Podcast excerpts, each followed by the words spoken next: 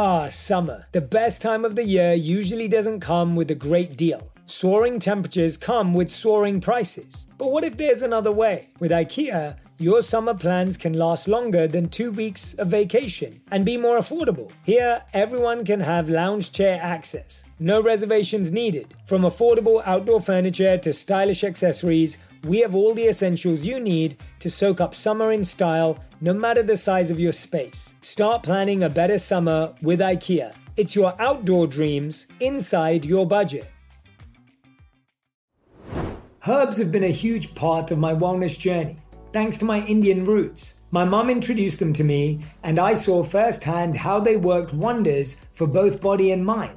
And when it comes to keeping my digestion in check, slippery elm bark and ginger root are my go tos. Our sponsor, Nature's Way, has over 50 years sourcing these herbs and many more that can promote digestive health. Visit nature'sway.com forward slash herbs and use code J10 at checkout for 10% off any herbal supplements through June 30.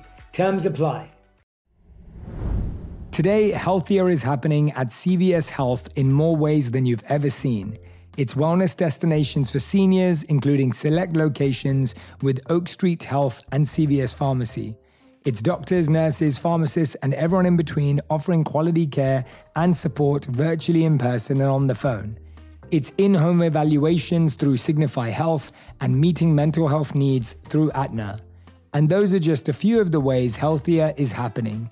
To see more, visit cvshealth.com forward slash healthier happens together. CVS Pharmacy, Oak Street Health, CVS Specialty, Signify Health, and Aetna are part of CVS Health. Eligibility and services vary by location and individual. Hey everyone, I'm so excited because we're going to be adding a really special offering onto the back of my solo episodes on Fridays. The Daily Jay is a daily series on calm and it's meant to inspire you while outlining tools and techniques to live a more mindful, stress free life. We dive into a range of topics, and the best part is each episode is only seven minutes long, so you can incorporate it into your schedule no matter how busy you are. As a dedicated part of the On Purpose community, I wanted to do something special for you this year. So I'll be playing a hand-picked Daily Jay during each of my Friday podcasts. This week, we're talking about your habits and how to develop better daily routines. Of course, if you want to listen to the Daily Jay every day, you can subscribe to Calm. So go to calm.com forward slash J for 40% off your membership today.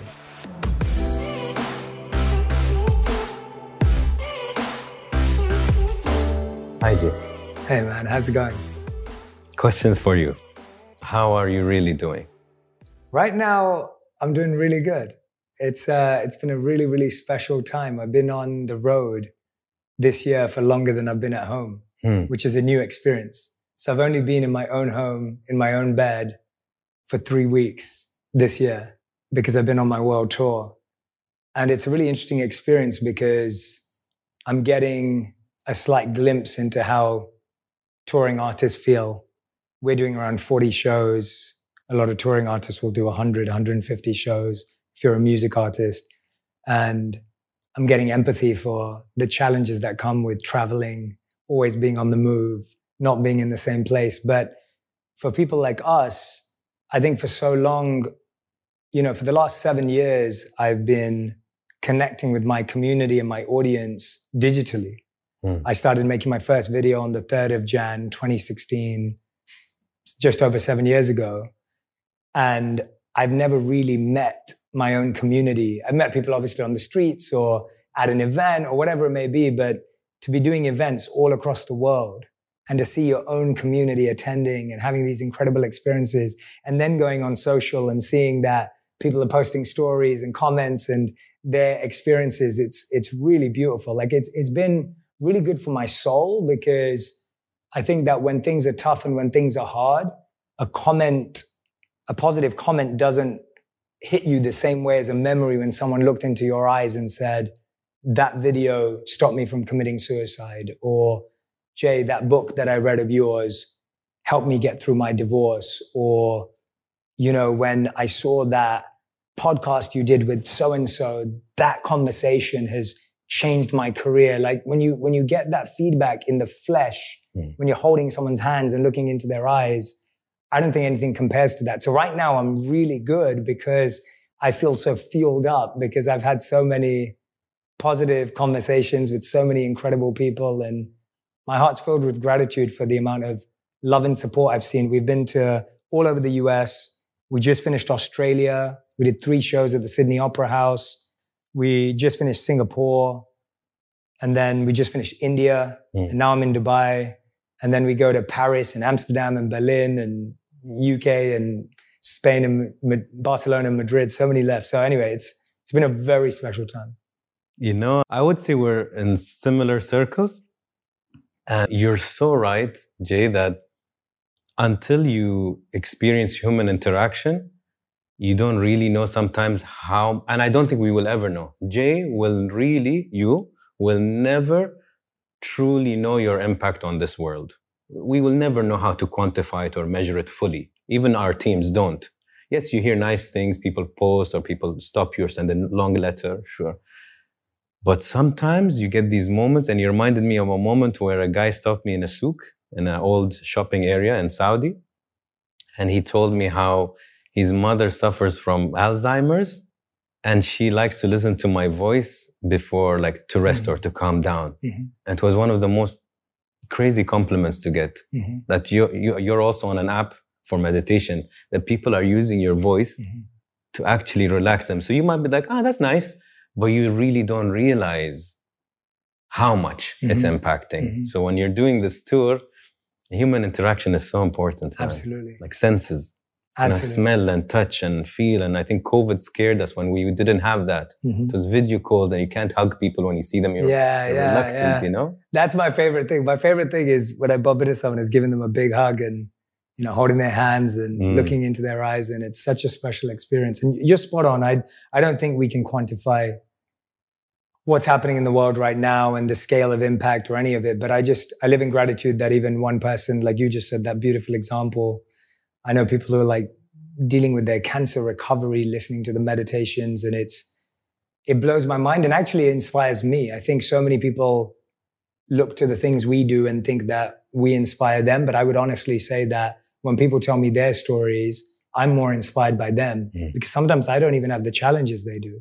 Mm. Sometimes I don't have the difficulties they do. I don't have the hardships, the same hardships. I have other hardships, but I don't have the hardships that some people in my audience do. And when they tell me that, I always look at them and I say, well, you inspire me because the fact that you can choose growth and self development and healing at a time like this, that takes courage and strength. And mm. so, yeah, you're spot on, man. If I ask you, who are you, Jay? How would you describe yourself? I would say that I am consciousness.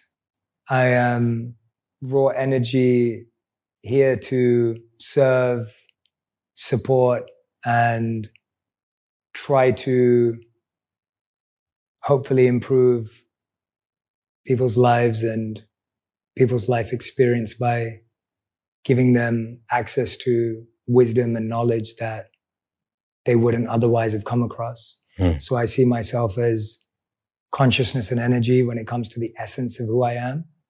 And then I see that purpose of that consciousness and energy to simply want to serve, support, and improve the lives of others.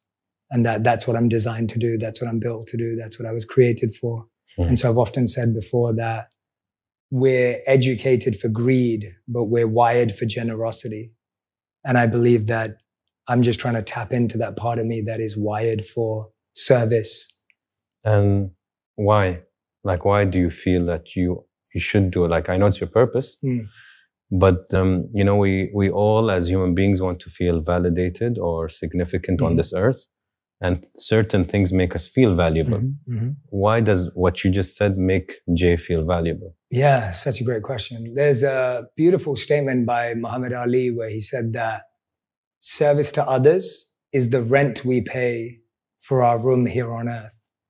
And I love that so much because I think that if you look at everything in the universe, everything in the universe is always serving. I'll give you an example. if you look at the sun, it's constantly giving sunlight. There are so many things on this planet that depend on the sunlight to be alive.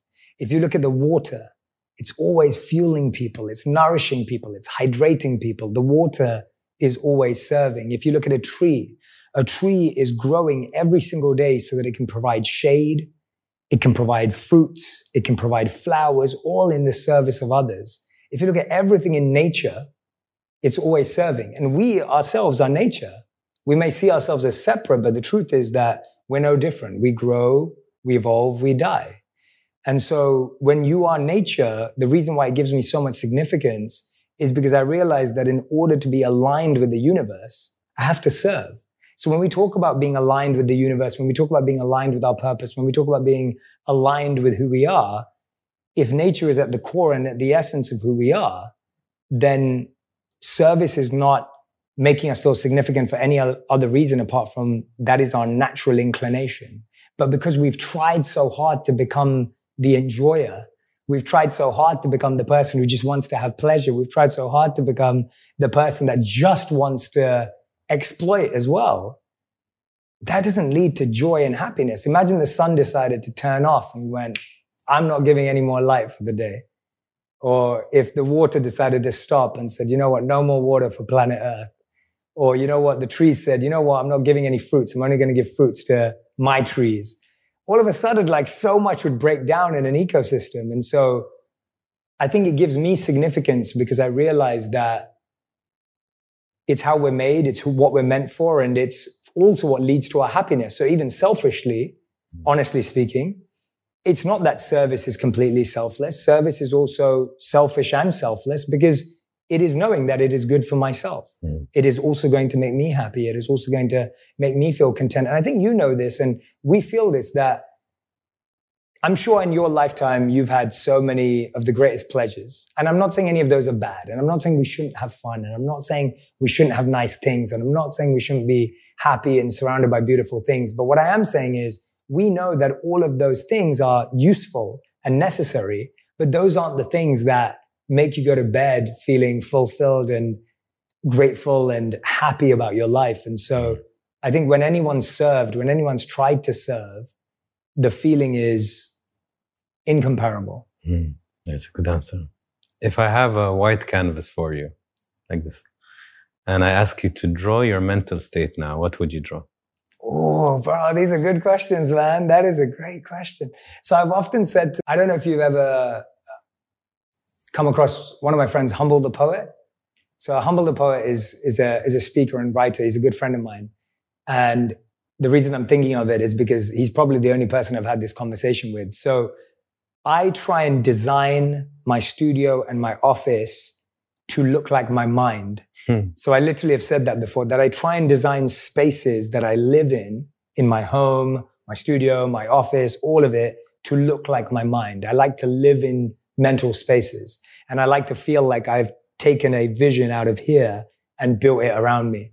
And so if I went, if I took you into my office now back in LA or I took you into my studio or my study or whatever it may be, you would find I would draw a lot of bookshelves and I would draw a lot of books.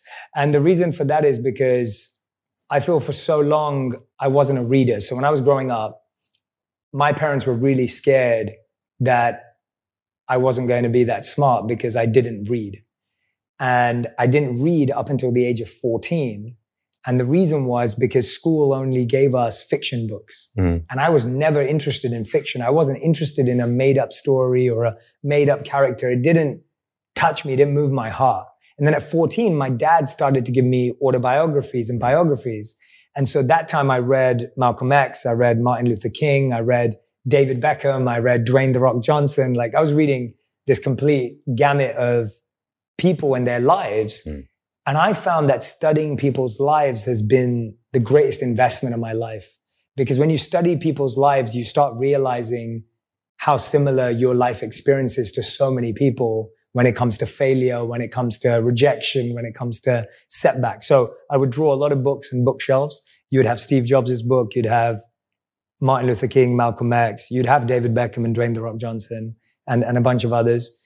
The next thing I'd do is I like having statements or mantras or affirmations around me because I really believe that we don't use visual cues enough to change our mindset. Mm. What I mean by that is when I walked into your space today, which is really like your space is beautiful. Like it's so minimal and simple and like it calms the mind. Like as soon as I walked into your studio today, I was like, oh, this is my vibe. I like this, mm. right? Everyone, everyone seems like they're, they're really happy in their spaces. But I find that because of the environment, it also creates an energy, right? Internally. So I walked in here, I feel a certain way. And I feel that when I walk into my home and my spaces, I also like putting up either art or lines of wisdom or insight that help me lock back into where I want to be. Mm. So I have this one piece of art in my office that I'll send you a picture of so you can put it in the edit if you want to, to, to help it. And it's a picture of, okay, I'm going to try to describe this if it's, it's a bit complicated to describe, but do you remember as a kid? I don't know if you had them. I don't know. I guess you had them all over the world, but there were these little machines that would be outside the supermarket mm. and you put a little coin in it mm. and it'd be like a little space machine mm. and it would like move like from side to of side, course. right? Okay. I don't know what they're called, but yeah. you know what I'm talking about. So this artwork has one of those little space machines. Like it looks like you'd have to put a little coin in it. But then there's Today, healthier is happening at CVS Health in more ways than you've ever seen. It's wellness destinations for seniors, including select locations with Oak Street Health and CVS Pharmacy. It's doctors, nurses, pharmacists, and everyone in between offering quality care and support virtually in person and on the phone. It's in home evaluations through Signify Health and meeting mental health needs through Aetna. And those are just a few of the ways healthier is happening. To see more, visit cvshealth.com forward slash healthier happens together. CVS Pharmacy, Oak Street Health, CVS Specialty, Signify Health, and Aetna are part of CVS Health. Eligibility and services vary by location and individual.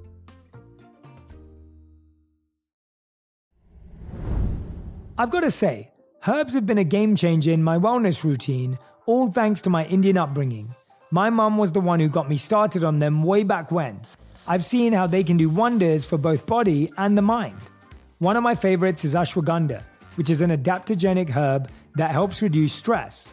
I usually take it in the morning with my breakfast, and it helps me stay cool, calm, and collected throughout the day. Our sponsor, Nature's Way, has ashwagandha as well as herbs like St. John's wort and holy basil that provide mood and stress support. They have over 50 years of experience sourcing herbs from all over the world in the continents and climates where they grow best. Nature's Way rigorously tests every batch of herbs for potency and purity in their state of the art lab. To learn more, visit nature'sway.com forward slash herbs and use code J10 at checkout for 10% off any herbal supplements.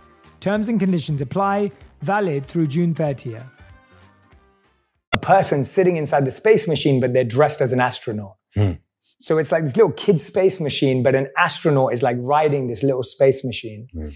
And then in the background, there's all these different prints from musicians and songwriters, everyone from Elton John through to other artists that are less well known.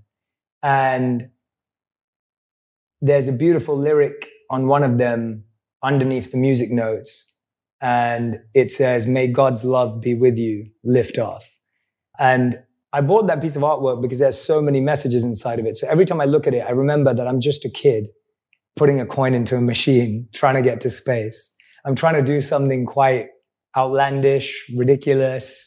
I, I believe that I want to be able to do something phenomenal in the world, but actually I'm just a little kid trying to figure it out. You know, I'm just mm. a student of life. And at the same time, I'm like that astronaut who has this big vision and can see the solar system and, and wants to be curious about the world that's around them.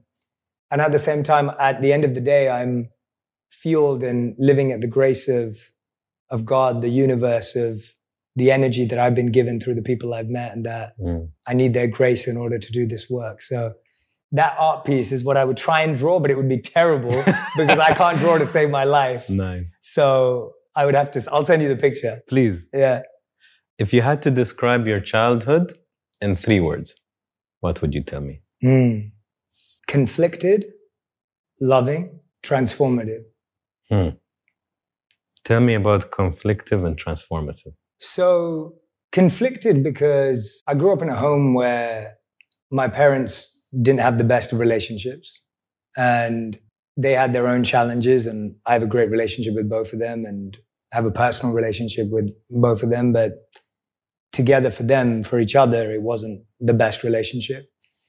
And what I'm really grateful for is I feel that I started to have the capacity to listen to each of them independently. Mm. And I think it gave me this really unique skill early on of being able to sit and be present with someone and just listen to their story. And express compassion and empathy for their experience, but then do it on the other side as well. Mm. Because here were two people that I loved, two people who loved me, two people who cared about me in their own way. You know, my mom was my mom till this day, I always say is, I'm anything I am today is because of my mom. The, the amount of love that my mom has filled me with has only allowed that love to overflow. And so the love that the world feels through me is the love I've felt through my mother, through my monk teachers, through the love that I've gathered. And any skill that I have is, is through my father. You know, my father's highly smart, thoughtful, strategic. Like, you know, any, any skill I have in that way is because of my dad. And so I got so much from these two people, but they weren't necessarily getting so much from each other. And being able to learn how to navigate and manage that at a young age gave me a lot of healthy experience in what I wanted to be when I was older and what I didn't want to be. And conflicted also because I grew up in an area where I was one of the few Indian people in my area. And so I was bullied for being Indian. I was bullied for being overweight. I was quite overweight as a child and I would get bullied every single day. And when I say bullied, I mean like beaten up. Like I would get beaten up regularly at school, primary school up until the age of about seven or eight to the point that I would come back with bruises. I would come back with my shirt ripped. I would come back with like, you know, bloody knees, whatever it may have been. And I was just, you know, bullied regularly. And it's really interesting because that actually didn't negatively affect my confidence because I was loved at home by my mother. Mm. But what it did do was build an empathy and compassion for other people who go through that because I could see how damaging it was for other people. So that's the conflicted part where it was like, I was having these like very mixed experiences where it's like I felt love, but then I also saw hate. I felt joy, but then I also saw jealousy and envy. I felt pleasure in some areas of my life. And then I saw deep, deep pain and trauma in people's lives. And I think everyone can identify with that. I don't think that's unique to me. I think everyone sees that. But I think the way I saw it, I'm very grateful for because I just started to real- realize that there was this duality in the world mm. and that learning to navigate that duality was the goal. The goal was not to run towards the love and ignore the other side because the other side was always going to exist the other side was always going to be present. Could I have the ability to live in the middle, accepting that the reality of the world is duality and that both of these things will coexist for the rest of my life? And if I can learn to navigate and figure out and maneuver through this chaos, that would be the goal of life. The goal of life was not to simply run towards happiness, was not to just run towards love, was not to just run towards joy. Because the other side would catch up slowly. It would run right after you. Mm. So I think that's what was unique about why it was transformative. It was transformative because somewhere along the way, I picked up that ability to notice that I didn't have to run away from anything and I didn't have to run to anything. Mm. I actually had to be right here in the discomfort. And if I could sit there and be present in the discomfort, that that itself would heal whatever I was experiencing. You lost two very close friends when you were 16. God rest their soul. How did that play with your mind or your outlook? Yeah, I lost one friend through him being involved in the wrong company and the wrong scenarios. And I lost the other person in a car accident. And, uh, you know, both of those losses are you know, when you lose someone at 16 and you don't really understand loss, especially of young people, both these people were young, mm. it really pushes you to reflect in a way that you wouldn't usually. Initially, I was angry. I was upset because I felt they didn't deserve it. They were wonderful people. They were beautiful people. But somehow, why did they have to go through that? Why did they deserve that? And that's a question that you can never fully answer, of course. But what I realized was that the biggest mistake I could make is in not living with the insight and the learnings they gave me. Mm. The way it forced me to reflect was it started making me reflect on my choices in life. I started to realize that life was a lot shorter and a lot longer than I thought. And what I mean by that is we all say life is short, like live it now. But also life is long when you make bad choices. So when you make good choices, you can live happier in the present. And when you make bad choices, it can feel like forever, mm. right? You make the wrong choice, you choose the wrong partner and you struggle to get out of a toxic relationship. That can feel like decades. Or you make a good choice in a career path that you choose and you can live in the present and enjoy the life that you're creating. And so life can be short and long. And at that point, I realized that my choices mattered more than I thought. I had to be far more intentional than I thought. I think up until then, I lived a quite unintentional 16 year old, unthoughtful life where it didn't really matter. Like there's no consequences to my actions. Let's just live on the edge. And all of a sudden, I started to realize, well, actually, every one of my choices does matter because if I end up living a long time, I'm going to be experiencing them for a long time. And even if I go now in the next few years, as I've seen some of my friends do, it's going to matter even more. And so either way, they matter. And I think I hope that realizes a lot of time people feel, well, life doesn't matter because you could go at any point. And it's like, well, no, it matters even more. Or people feel, oh, life doesn't matter because I have so long. And it's like, no, it matters even more because you have so long to live that experience of life. So I hope it helps people realize that your life matters, whichever length it ends up being. Mm.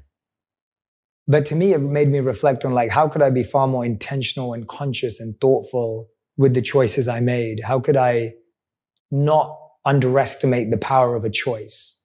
And I started to realize at that point that there were four important choices we make in our life. The first is how I feel about myself.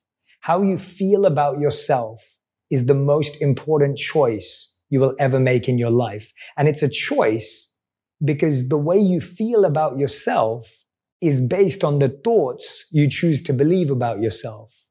So if a thought you have about yourself is, I'm not good enough, and you keep repeating that thought, you will start to believe that thought and that thought will become your reality. And now you've chosen that thought so many times that that is the life you've chosen for yourself. And for me, I started to recognize at that point, I had to choose my identity rather than have my identity be chosen for me because life is short. And so that was the first decision. The second decision I realized was who you decide to spend your life with.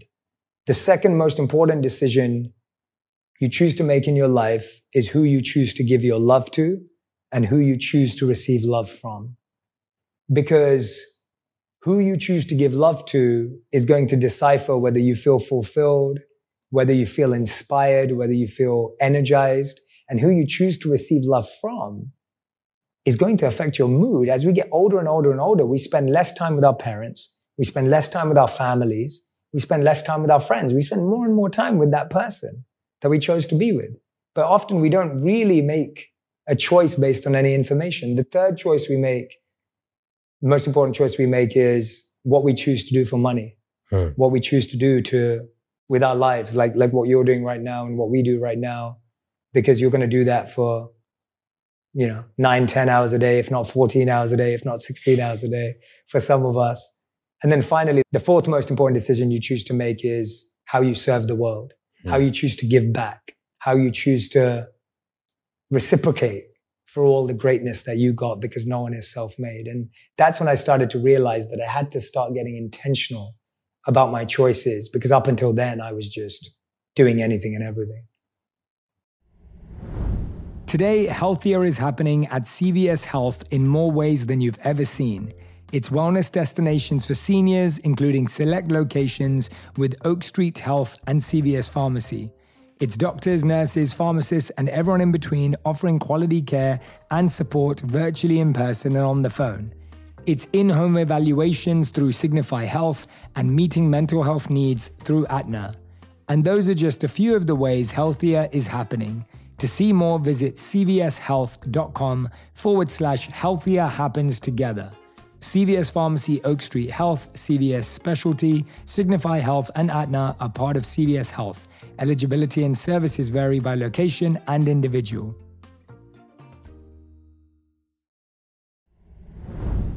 I've got to say, herbs have been a game changer in my wellness routine, all thanks to my Indian upbringing. My mum was the one who got me started on them way back when. I've seen how they can do wonders for both body and the mind. One of my favorites is ashwagandha, which is an adaptogenic herb that helps reduce stress.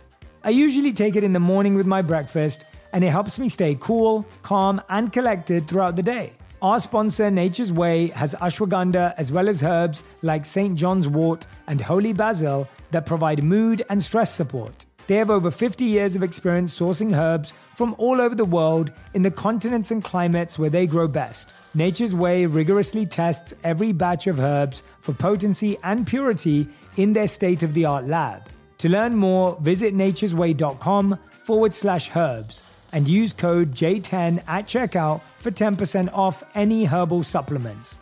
Terms and conditions apply, valid through June 30th. Why did you choose to be a monk? The two reasons I chose to become a monk. I saw two things in the monks that I didn't see in anyone else. Hmm. So when I was 18, which was how old I was when I first met the monk that I speak about in the book, Think Like a Monk, I had met people who were rich, I'd met people who were famous, I'd met people who were beautiful, I'd met people who were powerful, but I don't think I'd met anyone who was happy or who was content or who was self realized or had gained some level of being centered. And when I met the monks, I saw two things. One was emotional mastery. The people that I met had a sense of emotional clarity and mastery of their senses, their emotions, and their ability to convert their own envy into positive energy. Mm to convert these darker feelings that we experience of insecurity and ego and competition into service and collaboration. I saw them be able to be magicians and wizards in how they took these very lower energies from within and were able to help them to rise and transform them into things that actually benefited the world. The world has never been benefited by someone's ego. The world has never been benefited by someone's insecurities, and the world has never benefited by someone taking out their trauma on other people. And forget the world, a relationship, an individual has never benefited from any of those things. And I saw that these people were working on that. They were working on figuring that out. And I thought, wow, like who else in the world is trying to figure out how to deal with these very real things that we all deal with, by the way? But they're trying to figure that out. That feels like a worthy pursuit. That feels like a really, really worthy pursuit. Mm. Because they're learning to deal with the things that make wealth meaningless. Right? If you have lots of wealth, but you have lots of envy, you'll just be envious of the other person who has more wealth. If you have fame, but you are insecure, fame does not solve that insecurity. And actually, it makes your fame worse if you have beauty, but you don't have self worth, you allow people to exploit that beauty and you allow people to exploit and take advantage of it and feel empty. So actually, all of our life, we can have fame, we can have money, we can have beauty, we can have all of these things. But if we solve that core, we can actually appreciate and use and, and actually enjoy these things in a much deeper way. And so I saw with the monks that they were focusing on what I believed was the core to human life, mm. emotional mastery. And the second thing they had, which I really gravitated towards, was that they quoted Emerson, and Emerson said that we should plant trees under whose shade we do not plan to sit. Mm. And I love that because when we choose to extend ourselves, we've obviously talked about service today already, but it was that, it was that service connection, what I talked about earlier, that they were choosing to live a life beyond themselves and choosing to live a life for others and people that couldn't do anything back for them. Mm. And I thought that there was some beauty in that because despite my conflicted or challenged childhood, I still had a lot more than a lot more people, right? As in the sense of I didn't have a lot financially or we didn't have a big home or anything like that, but I still had a good education. I still had parents who were making me work hard. I felt a sense of responsibility and accountability to give back mm. to, to people who didn't have that. And when I went to India and I saw, you know, one experience I'll never forget is I was nine years old and it was the first time I'd visited India. And as I told you earlier, my father's from India, southern India. My mother was born and raised in Yemen, but she's originally Indian. And so I'm, I'm there at nine years old and we're in the back of a taxi and we're going back to our hotel. We're staying at a, a simple hotel in the city. And I'm in the car and I'm looking out the window. I've never seen anything like India. Have you ever been to India? Mm. So I've never seen anything, right? I'm a boy from London. I've never seen anything like India. And I look out the window and we're driving past an area where there's a lot of young children on the streets and they're all there and, you know, some of them are half clothed and you can see some of them probably haven't eaten for a while, or haven't drunk water or, you know, they, they look like they've had a rough, rough time. And now as a nine year old, I'm seeing kids who are nine years old having the same experience. Now, I've never seen this in London. And I see kids doing all sorts of things. I see some of them playing with a little ball. I see some of them running around. I see some of them just sitting there. And I see these legs that are poking out of a trash can. And I realize that this kid must be inside this trash can. And I can see that they must be trying to scrape something out of the trash can, maybe some food or something. And then when the child comes out, I realize they don't have any hands. Like they're just scraping with, you know, they've lost their hands and they're just scraping with what they have left, trying to get some food. And it's like, I saw that and I wanted to do anything I possibly could. Like I just wanted to, you know, get out of the car and just run across the other side. But I'm nine years old and I have nothing to give them. And I don't know how money works. So I don't know what's going on. Like, you know, I'm, I'm having this little experience where we're stuck at the traffic lights. And then the car moves and then, you know, I can't do anything. And I, I feel like this is the worst experience I'm having right now because I don't know what to do. And then we get back to the hotel and I remember hearing that there was a couple of people complaining about the buffet. And I remember that just hitting me and just going, wow, like that kid didn't have you know, that kid was scraping the bottom of a trash can to, to find food. And, you know, me as well. I, you know, I can, we can be so ungrateful sometimes in not recognizing that benefit which is upon us, even to have access to clean water and good food.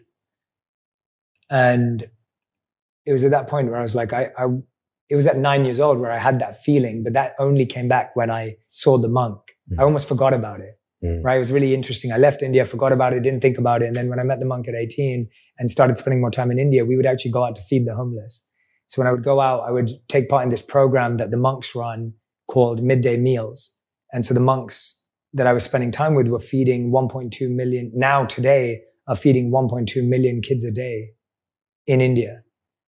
And that, even though that's such an amazing number, that's just scratching the surface. Like mm. that's not even enough. And so I got to be a part of that when I was there and go out every day and feed the kids and just, you know, see that experience. But it was amazing how you forget about that stuff. Between nine and 18, I didn't think about it once.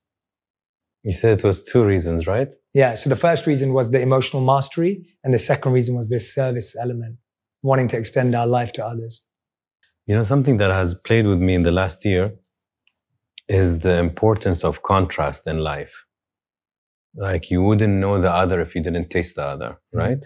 And for you to see a buffet and a child scraping uh, garbage, just, just this contrast taught you that this is ridiculous that I'm comp- we're hearing complaints about a buffet when somebody can't if you never saw that and all you knew was buffets, you think this is the norm. Mm-hmm. It's okay to complain about a caviar or a buffet or a fork. Or, but contrast really makes human beings compare in a healthy way sometimes, or Mhm. not, I hope in a lot of times. You said also that ego never served anyone. Do you think that applies also to sports, for example, or business? That if can ego actually serve you if controlled? That's a great question. I, I think the first part, I really love that point you just made. I think it's such a powerful point that you just drew out. And I never saw it like that in that scenario. And, but I agree with that point of, I think if we were exposed to more opposites growing up, it would help us find our middle.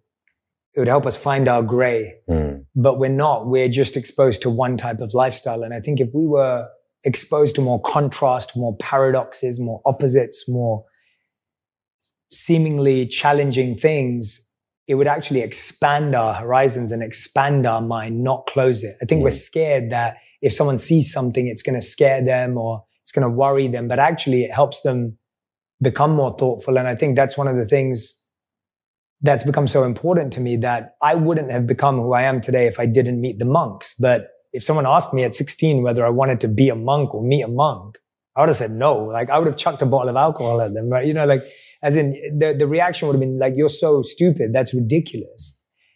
And so I think most of us are just too exposed to the same people, the same faces, the same things.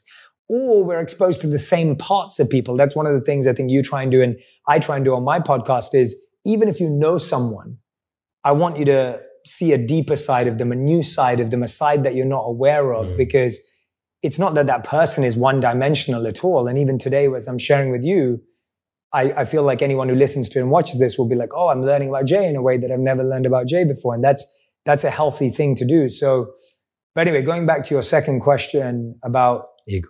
ego. Ego can be used to achieve great things. But after the achievement of those great things, it will then fail us once again. Hmm. And so, yes, in business, ego can be used to achieve astronomical success. In sports, ego can be engaged to win incredible championships. But in the end, ego is the same thing that will break you and lead to your ultimate failure because the real battle was with ego, not with the sports team and not with the other game and not with the other team and not with the other business person. The, the real battle was with your ego. Hmm. And so I think that confidence and ego are two separate things. I think a lot of athletes that I admire, and I'm guessing we admire some similar athletes, they have a confidence that they are the best, Mm. but they back it up and they have the ability to still glorify and appreciate someone else. Hmm. Ego is lacking the capacity to appreciate, glorify, and admire others in public Hmm. if you struggle to hear good things about someone else and to join in and to be a part of that and to celebrate that, that's ego. If you struggle to acknowledge, you may say, I'm the best in the world. You can say you're the best in the world, sure. But even the best in the world, if you really sat down with them, they would happily talk about someone else that inspires them to be the best in the world. Hmm. They'll never say they're self-made. They'll say that I'm the best in the world because I have 10 people around me who are amazing. Look at your, you have a huge team around you today. I would assume that, you know, you're getting to do this because you have a team around you. It's how I feel. Like we have an incredible team. Like I can, I can walk around thinking that I'm doing something phenomenal in the world, but I know that it's brought by by a team. So ego is when you lack the ability to acknowledge that there are other people in your journey, that there are other people adding value to the world, that there are other people who are improving the world in their own way, and that there's space for everyone. Hmm. Ego says there's only space for me. And I think that ultimately will lead to someone's demise because it's just not true. And ego set up that way. It, it has to be broken by the time we die in order to let us live. And if we don't break our ego, life will break it for you. And I've seen that many times in my own life in little ways. And I've seen it many times in people that I've coached. I've seen it many times in people that I know where it's much easier to relinquish your own ego. It will save you a lot of time and a lot of stress And ego doesn't mean you don't have the confidence that you're brilliant at what you do. Mm. I think I'm really good at what I do. I'm very comfortable saying that. But that doesn't mean that I think I'm better than others. I just think I am who I am. I'm just different. I'm just, Mm. and I think that's the, I think that's the human construct that in modern society, we've made people think you either have to be better or worse than others. You're either ahead or behind of others. You're either early or late compared to other people. And I'm just like, I'm just different. My timing is different. My opportunity is different. My voice is different. My background is different. And that applies to you. It applies to everyone in our space. It applies to everyone outside of our space. We're just different. Mm. It wasn't ever about being better or worse. I mean, you talk about soccer, right? Or football. Like, I'm a CR7 guy all the way, but you know, it's like the, the constant debate of who's better between CR7 and Messi. It's like they're just different. They are genuinely different players. Mm. They played different positions in their career. They've played in different places. They played in different teams. Like, in one sense, if we acknowledge that difference is what makes us special and beautiful and what makes everyone phenomenal, and we can appreciate that, we stop getting lost. And what we don't realize is when we compare ourselves to others, so if we think we're behind, then when we get ahead, we're going to be scared of the people behind us because we know that we caught up and we beat someone who was number one. Mm. Now we're scared of their number two. And so you keep staying in that cycle of like, I'm ahead, now I'm behind, I'm ahead, I'm behind, I'm ahead. I'm, and that's just going to go on forever. Like, I don't think Jeff Bezos and Elon Musk are sitting there looking at the rich list going, Oh, I'm number two now, man. Like, oh my God, like, got to get back up to number one. Like, who's that LVMH guy who's like, you know, You know, Jay, if if people, I'm a very practical, logical guy. If we just use logic, and I say Jay is Jay, he's a certain height, certain looks, certain eye color, certain skin color, certain personality, certain childhood, certain journey, logic, and I say, ah, Anas, you're the same. So it's already not apples to apples. So I can't say, how can I beat him? Or how can he be better than him? I'm not competing. Yeah. It's a pineapple and a chair. It's, it's, you can't just make that comparison logically. And if we, be, but people are under the perception of all human beings, I should compare myself to. A girl compares herself to another girl or another actress. And the comparison is really dangerous because you don't know what they're going through. You don't know how their life is, their mental state, their money actually in the bank. You don't know anything. So this comparison is already flawed from the beginning, logically. mm-hmm. So the moment you're like, how can I be better? You know, software 1.0, 1.1, 1.5, 2. And until I die, I am at the best version of Jay. Yeah. The best. I really worked on myself, and this is the best Jay I could give. yeah. Well said. Then we're good. Yeah, yeah, really well said. I, I couldn't agree with you more. And I think that that allows you to be inspired by others. I think it's really interesting, right? Comparison can work two ways. You can either compare yourself to someone and say, I wish I was them, or you can compare yourself to them and say, I'm going to learn that, Mm. right? I see what they learned. I see what they studied. I think I do that. I've done that my whole life where I compare myself to so many people, but in a positive sense of, well, if they can do it, then I can do it. Mm. Or if they learn that, then how did they learn that? What, what do I need to learn? What am I missing? And then comparison becomes this beautiful thing because it's inspiring. It's energizing. Yeah, you can come and learn. Oh, Anas, use this camera. Maybe I can use. it. That's a good comparison. Exactly. And Exactly. It's a good, very good point. So comparison can be positive and negative. Yeah. Now I know why you became a monk. Why did you leave? Yeah. That was a hard, hard, hard decision. I don't, at that time, I don't think I'd made a harder decision apart from joining. So I just want to give context because, you know, sometimes people will say like, you know, oh, Jay, you became a monk so you could tell your story one day.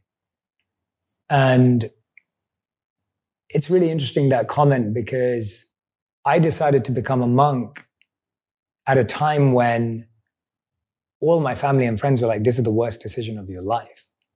Like, think about this. I'm a London boy. I went to a good university. I have a good education. I have a first class honors degree. I'm a straight A student. My life is ahead of me. And I decide to go away. Everyone's thinking I've gone mad. I've been brainwashed or I've lost the plot. And a lot of my friends and family said things to me like, Jay, this is the biggest mistake of your life. You're going to regret this decision. You're wasting your parents' investment in you. You're letting your family down. What are you doing with your life? And so I left with a lot of friction and a lot of pain and a lot of tears and a lot of emotion from my extended family who were just like, what are you doing? Like, this is not a good idea.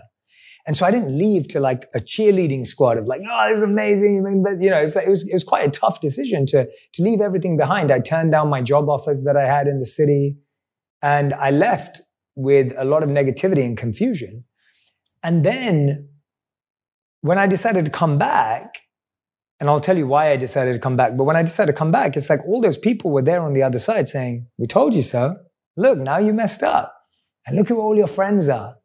All your friends have got promoted, they got apartments, they're getting engaged, they're getting married. Look at you, look where you are.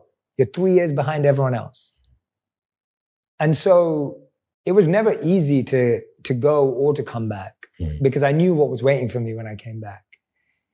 And the reason I decided to leave is in three years, when all you're doing is self awareness, in terms of so much of your work is dedicated to understanding yourself, I realized that I wasn't meant to be a monk.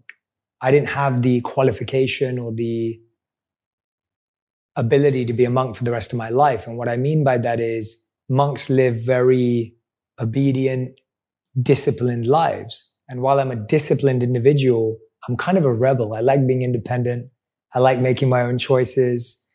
And while that was a beautiful training ground and it was great for giving me my foundation, I felt like it was a foundation to help me fly, not a life to live forever. And it's almost like I spoke to my monk teacher when I was li- leaving.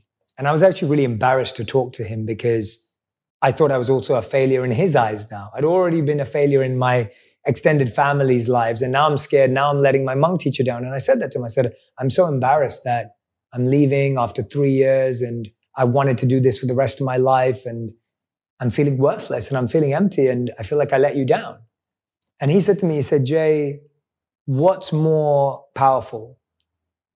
Someone goes to university or college, and after they graduate, some people become professors, and some people become entrepreneurs or they go outside and work in a company.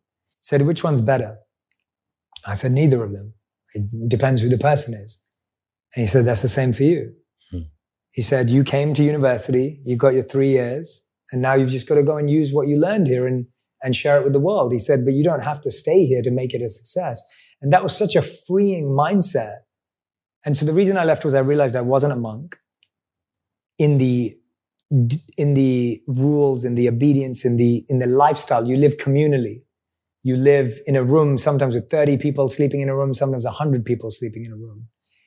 It was really tough on my health. When you're living in that communal quarters, it's like you've got someone waking up at 2 a.m. who's waking up two hours earlier to meditate. And you're waking up at 2 a.m., but you want to be up at 4 a.m. So your sleep's disturbed because you're sitting right next to someone you're using communal showers, bathrooms, like all of that space is shared. It was like really tough on my immunity. And then food as well. It's not like you're getting to choose off a menu what you eat every day. You eat what you're given.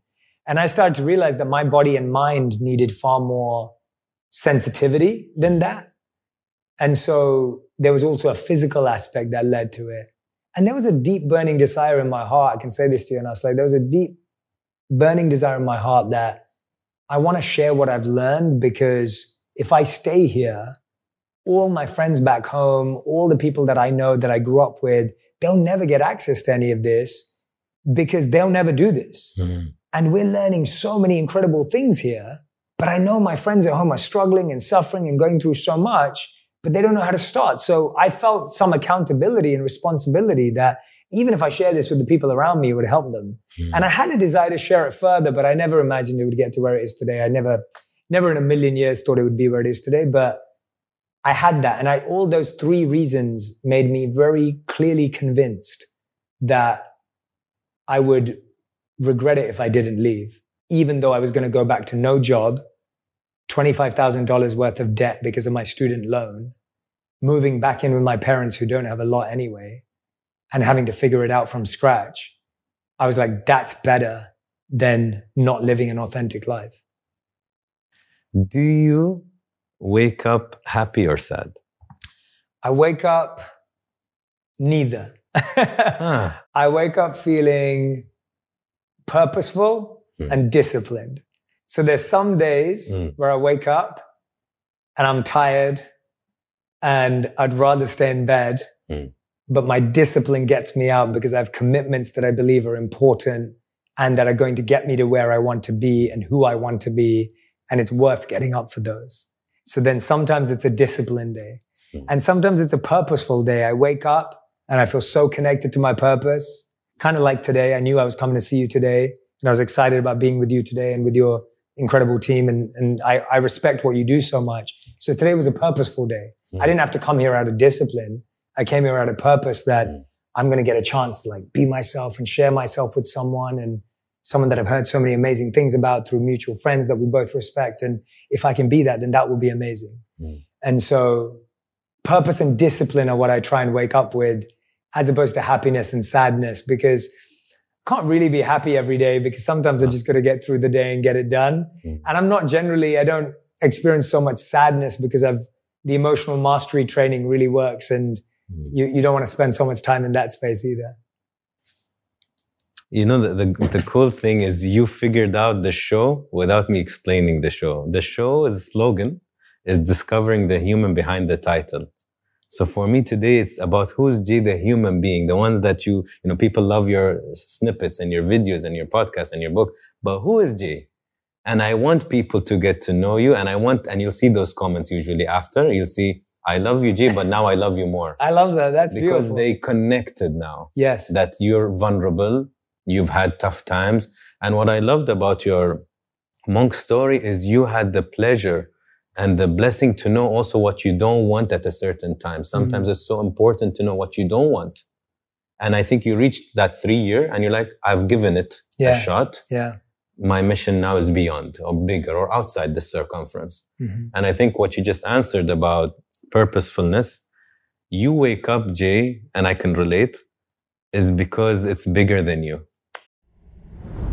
Today, healthier is happening at CVS Health in more ways than you've ever seen. It's wellness destinations for seniors, including select locations with Oak Street Health and CVS Pharmacy. It's doctors, nurses, pharmacists, and everyone in between offering quality care and support virtually in person and on the phone. It's in home evaluations through Signify Health and meeting mental health needs through Aetna. And those are just a few of the ways healthier is happening. To see more, visit cvshealth.com forward slash healthier happens together. CVS Pharmacy, Oak Street Health, CVS Specialty, Signify Health, and Aetna are part of CVS Health. Eligibility and services vary by location and individual.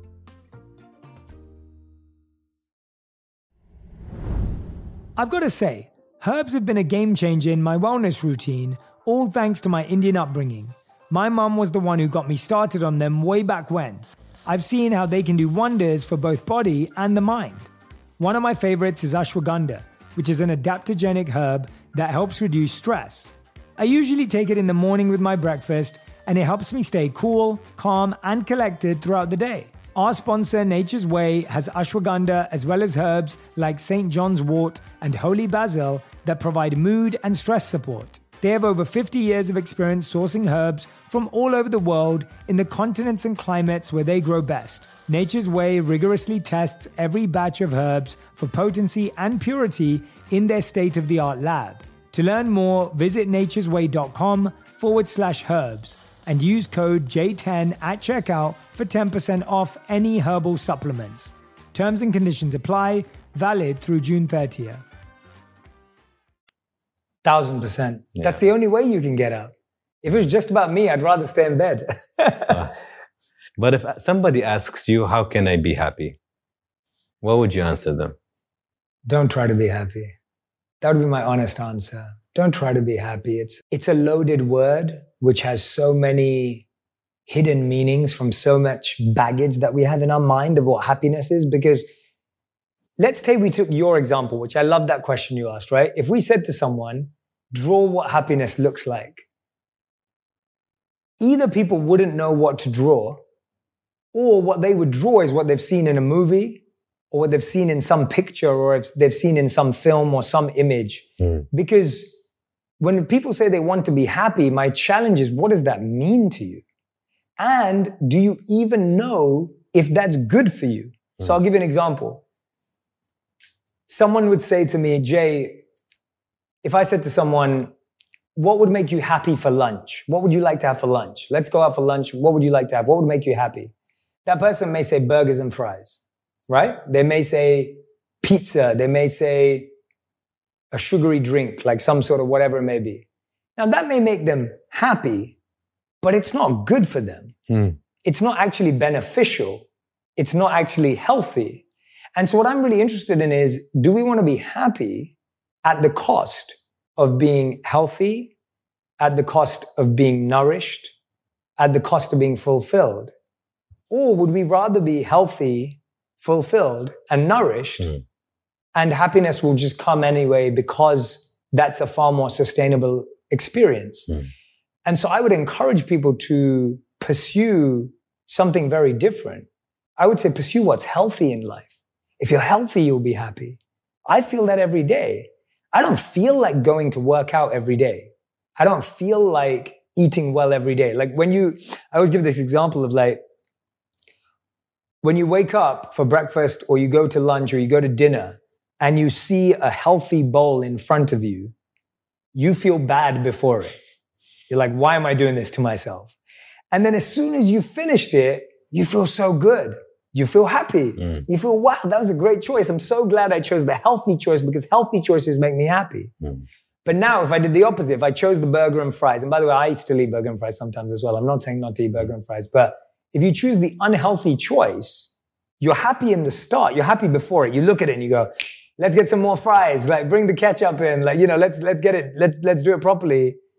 You're happy at that time. Then you consume it. Then afterwards you pay the price. Mm. And so I think I always focus on not how I feel before something, but how I feel after. Mm. The things that are good for you will feel bad before and good after. And the things that are bad for you will feel good before and terrible after. And so I'm more focused on how can you be healthy? We want mental health. We want physical health. Mm. I want relationship health. I want love health. I want friendship health. Like health is more important to me than happiness because health creates happiness. And so I would encourage people to pursue health in their life. Have a healthy relationship with your partner. Have a healthy relationship with your kids. Have a healthy relationship with your body and your mind. Have a healthy relationship with the, the people you work with every day because health will never let you down. Whereas happiness you'll constantly keep trying to find it and grab it and hold it. But it will, it will leave you. It will escape you because it's not meant to be found. It's meant to be almost felt mm. through being healthy. Like a byproduct. Correct. Yeah. Like a byproduct, but even more like, it's like, I think, yeah, when you think of happiness as something to be found, you keep chasing this thing that you don't know what it is and you don't know what it looks like. Whereas when you're healthy, you feel happy. Mm. And, and I think that's what it is. It's a feeling. And so this actually, let me, let me throw this out there to, to break it down even further, to really help people out, to make it practical. So at any point in time, we're doing one of four things. Thinking, doing, feeling, or knowing. We all know what it feels like to think. You're thinking a thought and you repeat thoughts or you change your thoughts. The second is doing. We're doing something. We know what that feels. We know what that looks like, right? We all do something. You're, you're shooting right now. Me and you are talking. I'm talking. You're listening. We're doing something right now. The third is feeling. I feel sad. I feel happy. I feel tired. I feel burnt out. I feel annoyed, angry, upset. We know what it feels like to feel. And the fourth is knowing, which I class as more of like a spiritual, potentially for some people, faith based a faith intuition knowing where there's a knowing I'm in the right place. There's a, there's a s- subtle energy that's guiding you in a certain direction. So we're always doing one of these four things. What's really interesting about our generation is we're trying to change our feelings with more feelings. We're trying to feel different by trying to change our feelings. Mm. So we say things like, I don't feel like exercising today, so I won't do it that doesn't make you feel better. It makes you feel worse. But if I say, I don't feel like working out today, I should do a workout. I should have the thought that working out and exercising will actually make me feel better. Now, when I follow through on that, I do feel better. Mm. And so you don't change your feelings with your feelings. You change your feelings through your thoughts and your actions. And we need to start using thoughts and actions to change feelings because otherwise you'll never feel like working hard. You'll never feel like going to the gym. You'll never feel like having an uncomfortable conversation with your wife. You'll never feel like asking your boss for a raise. You'll never feel like doing anything that's hard because your feelings are always going to tell you, no, no, no, don't do it. So we have to change our thoughts and our actions, not our feelings. Mhm. I don't know if that resonates or makes sense. No, it does. If you could teach children only one lesson, what would you teach them? Oh, these questions, man. This guy. You're a pro, man. You're amazing. That's such a great question. All right. I'm going to be thoughtful about this. Give me one sec. Just one thing, right? Yes, take your time. If I could teach children one thing, it would be to not repeat their parents' trauma. Hmm. I think that all the challenges in the world that exist today are because we keep passing down trauma. And the trauma we experience from our parents or the people in our lives, our caregivers, we pass on to our partners and our children.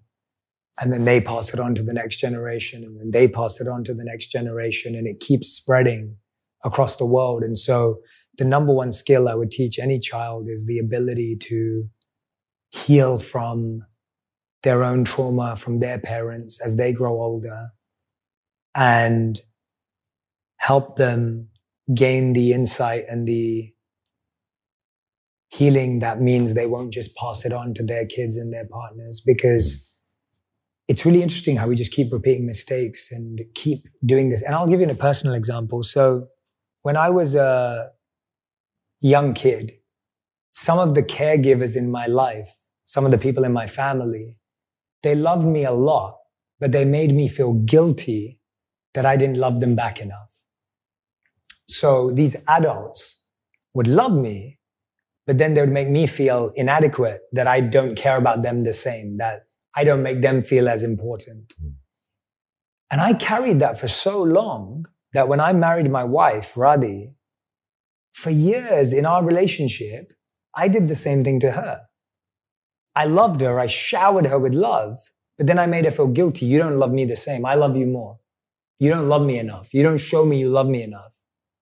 And she's there thinking, but I, but I do love you. Like, I didn't ask you to do all these things and I, I didn't expect any of this. And I do love you. This is how I love you. But when you've been loved in that way, we love people the way people have loved us. And sometimes the way people have loved us has actually not been healthy. And so the love we're now repeating and passing on to other people is unhealthy love, Mhm. unprocessed love. We're loving people with the same mistakes and the same negativity as the love we received because we've never healed that. And that's what we think love looks like. We think love looks like making someone feel guilty. Subconsciously, we don't actually think that. Subconsciously, somewhere in our heart and our mind, we think love looks like creating drama. Maybe the first boyfriend you had always made you feel insecure and you always had to make it up to him. So now when someone makes you feel insecure and you have to make it up to them, you think that's love. Mm. That's how love looks like. Or maybe you had someone who always created drama. And so something was always interesting. And now when you date someone and there's boringness because there's peace, you're confused. You're like, wait, wait, wait, this can't be love because love's meant to be more fun than this. But we don't realize that that fun was trauma. Mm. And so if children were trained as they got older at the right time how to heal their own trauma, the world would be a much better place because most of the problems that exist in marriages, in parenting, between kids and their mother and father is not anything but Mm. that. It's, it's not something unique to that.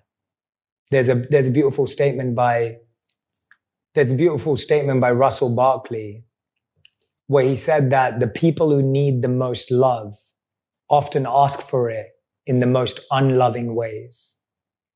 And I think that is the challenge with our world that everyone is screaming out, reaching out, calling out for love. But their way of doing that is causing pain to others because they don't know how to ask for love.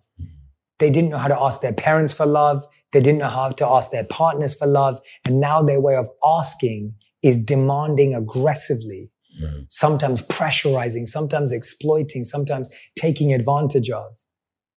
And that's only because they were never loved properly. It's scary, you know, Jay. It is scary. If everything in our life is a word and then we're, it's a gap, a line, and then the first experience is the definition. So mm. if a child, uh, he still didn't experience love and then his father beat him, love is beating.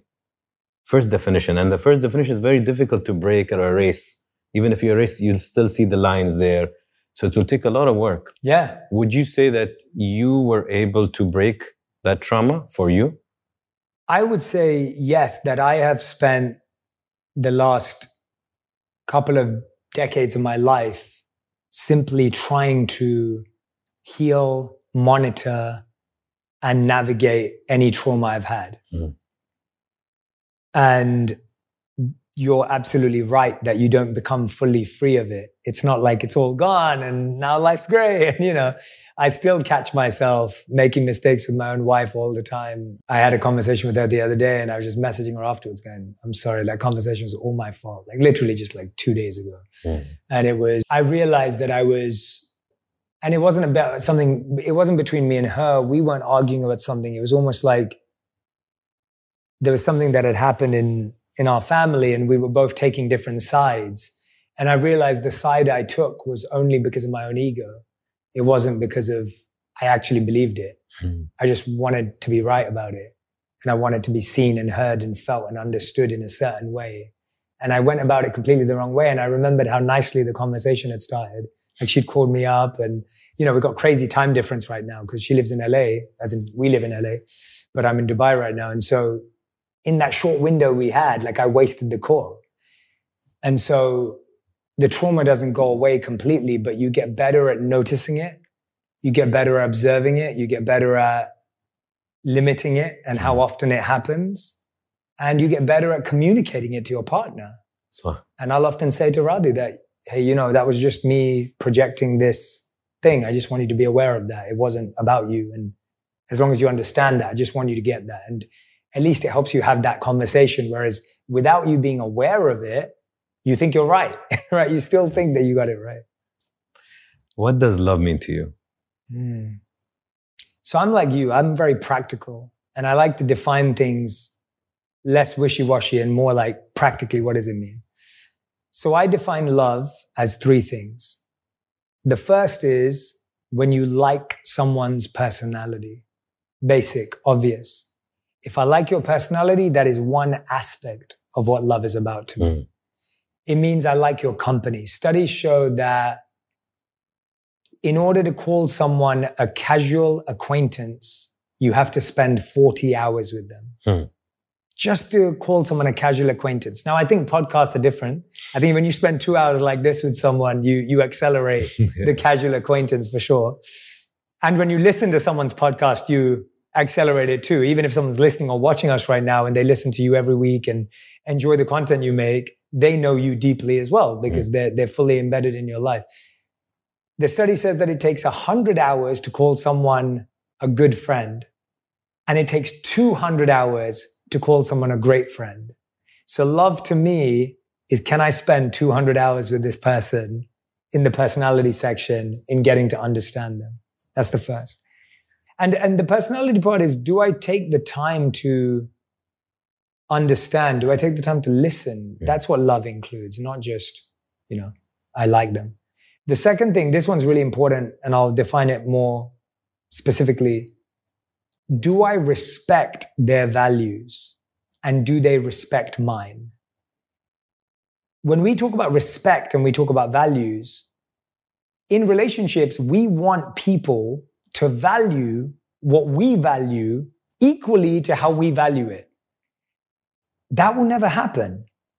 There is no one in the world who will equally value what you value in the exact way that you value it, even if you have the same values. And what love is, is I respect you so much for what you value. Mm-hmm.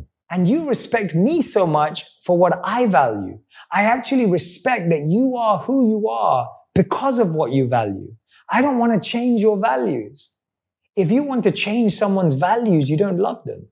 If you want to change someone's priorities, you don't love them. Mm. I have a lot of friends who say to me, I'm dating this guy, he's not ambitious enough. And I want him to be more ambitious. And I'll be like, well, what if he never is more ambitious? What if he's happy being unambitious and happy where he's at? Oh, well, no, no, no, but he can become more ambitious. I know he has it in him.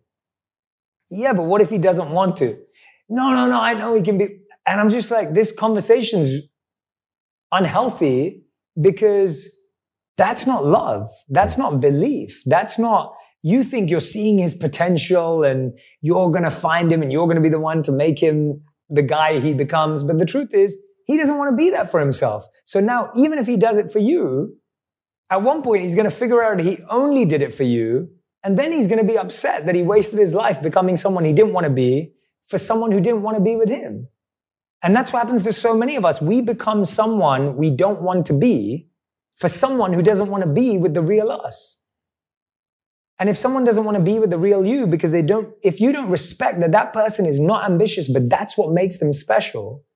And if they don't respect you as being ambitious and that's what makes you special, then there's no chance of love. And the final one I was going to say is the third part is, am I committed to helping you towards your goals? Mm. And are you committed to helping me towards my goals, whatever they may be? Because that commitment that I'm going to help you, I'm going to support you to become who you want to be, to achieve whatever you want to achieve. I'm going to support you and you're going to support me. And sometimes that support means space. Sometimes that support means a call. Sometimes that support means cheerleading you. Sometimes that support means checking you and telling you the truth. Love requires all three of these things liking someone's personality, respecting their values, and committed to helping them achieve their goals. And they have to have it back if it's two way love. And I'll give you a real example. A lot of people have been asking me. So, the number one question I get asked anywhere I go in the world for my world tour is, Where's Radhi? Right? Where's your wife? And I'm like, She's back in LA. And they're like, Oh man. And so, like, I go through this thing in life where people are happy to meet me. But then when they know about my wife, I'm a nobody and like she steals all my friends and no one cares about who I am. It's a good thing. My wife's amazing. What's really interesting is that a lot of people are like, why is your wife not traveling with you? And I'm like, because she has a purpose. She has a passion. Mm. She has a life as well.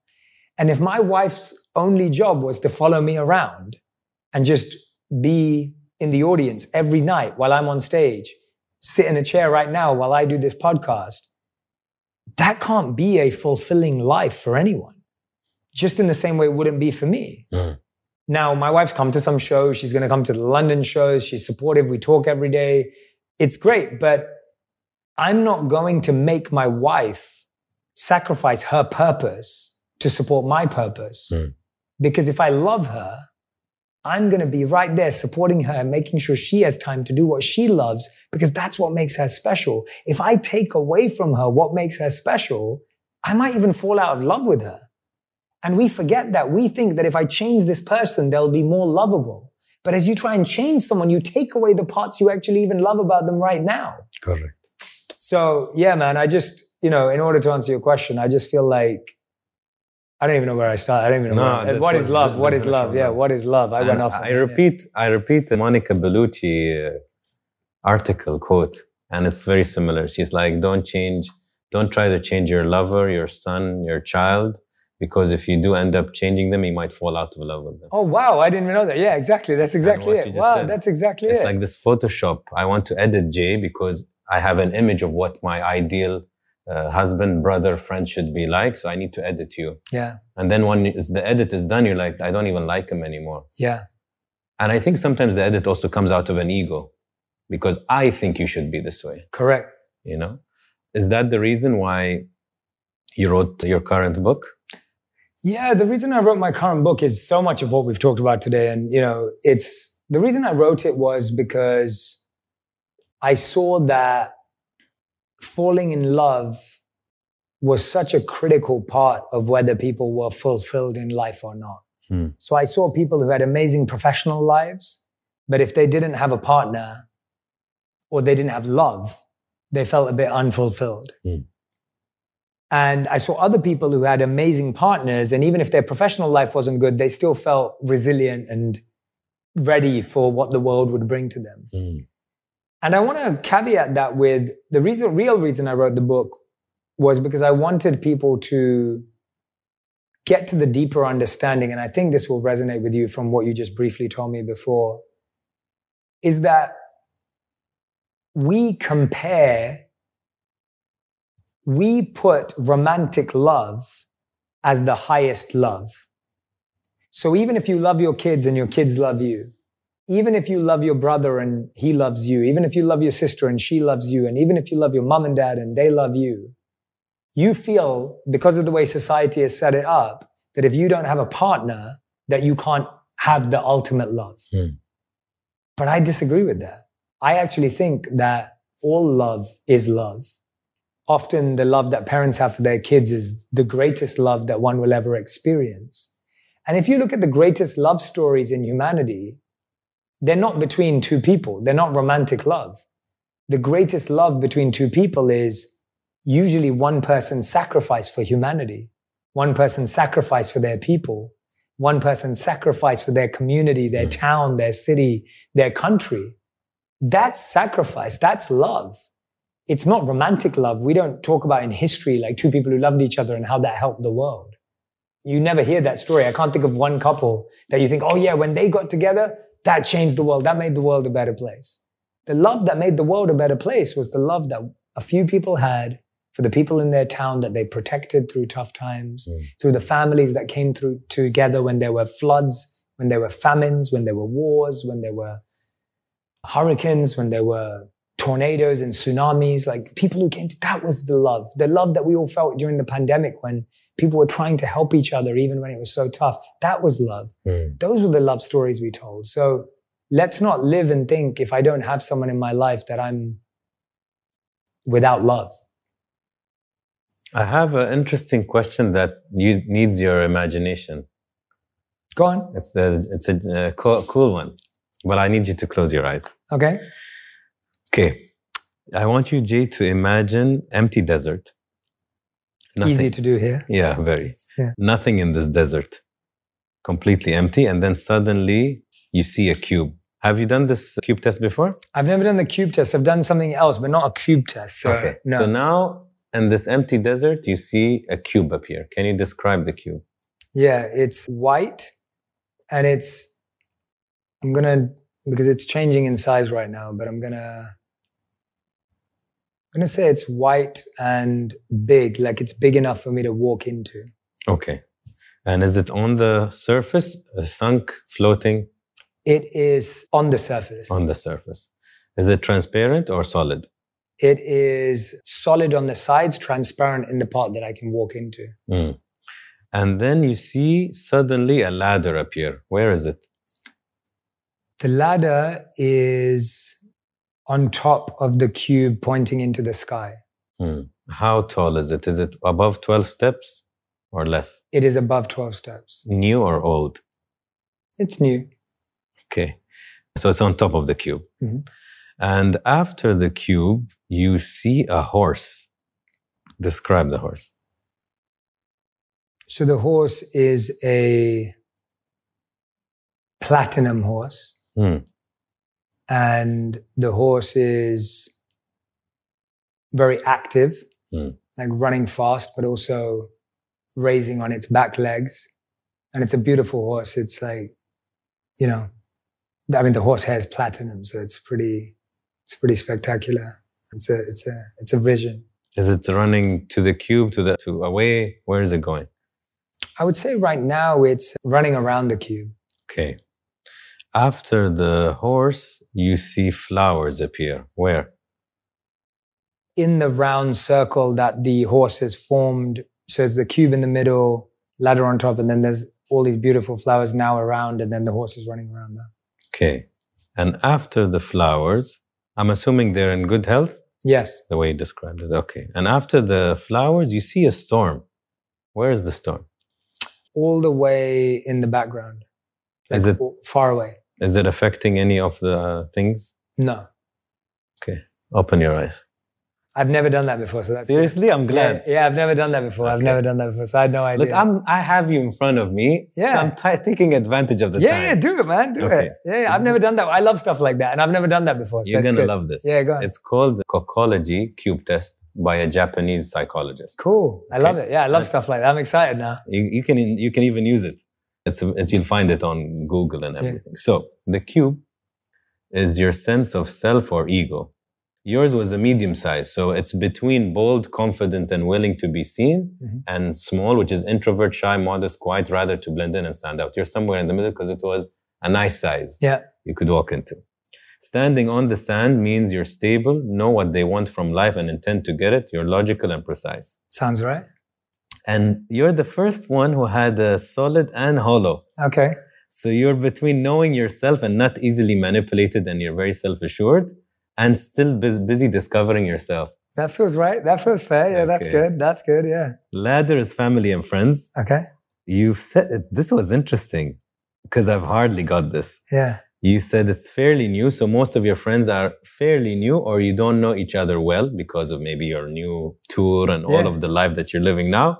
You said many steps, so you probably enjoy being the social butterfly. You know a lot of people, Yeah. a lot of acquaintances, few friends, but also entertain acquaintances. And I would and I would agree with that. I would say that I have a lot of new friends because I've moved country and moved state. Mm. So I've had to build new community. Like I've been in LA for five years now. Okay, And so that's just fairly new. and I didn't know anyone when I moved to LA. So yeah. it's been a lot of new community. I have a lot of good old friends that are like my best friends that like, you know, that I grew up with. Yeah. But yes, I've always kept a tighter circle. Like I don't have a huge circle. So that feels fair.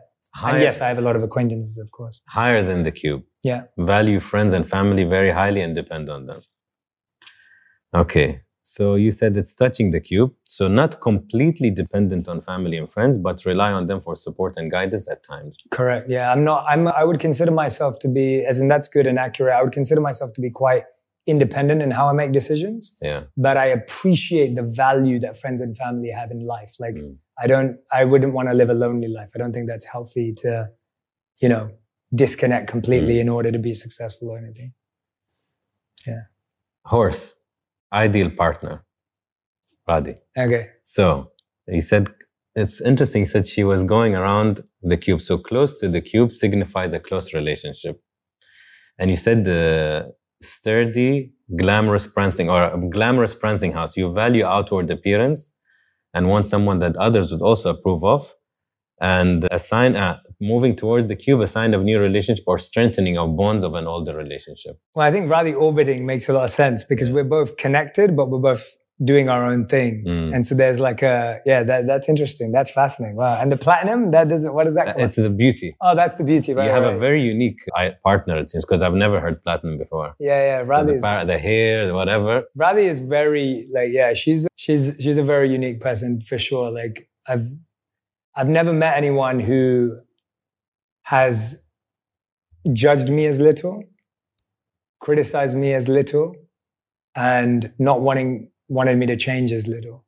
I've never met someone like that. I think everyone I'd ever dated before wanted me to change in a certain way, judge me in a certain way, criticize me in a certain way. And to be with someone who's really happy with you being who you are and allowing you to make mistakes and allowing you to rectify them and then you provide the same space back to them. Mm. That's the uniqueness that I love the most because it's hard to find that. You know, it's hard to find that. So yeah. Very. Yeah. She must be very at peace with herself. She is. She's definitely at peace. She's so self-assured. I've never met someone who's like, you know, not not insecure Mm. in that way. Flowers, children.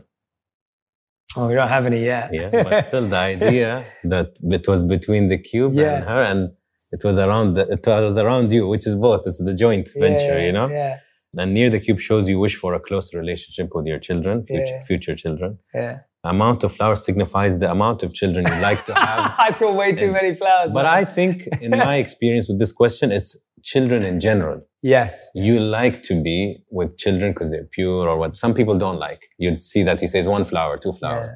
I also you, you see like the company of kids, or you I got also- along on them. I also see what's beautiful about that, and I think you'll resonate with this is so my monk teachers never had biological children because they're monks and they're celibate and they don't have partners. But they always treated us like their kids or Mm. younger brothers, depending on the age difference. And I've always found that, like my community and my audience, I see them as younger brothers and sisters. I see them as people who are, you know, that that feels like that paternal aspect Mm, if that makes sense. Not Mm. like a father, but like a, a sense of being an older brother. mm, There's that paternal aspect I have towards even my community and audience because it's like, hey, I don't want you to make the mistakes I made. Like, you know, here's here's what I'm learning. Like there's that that guidance you want to pass on. So I also see that example perfectly as it's not just biological children, it's it's people of the Correct. world that you feel you want to extend yourself to. So I love that. Last one is the storm. Fear, stress, and anxiety. Vaguely inside or on the horizon, you are at more peaceful inner place. Mm. However, the closer the storm, the closer they meet the immediate threat. And he said it didn't engage with any of the elements, so you consider the threats, any of them, manageable, and you have the confidence and ability to resolve them.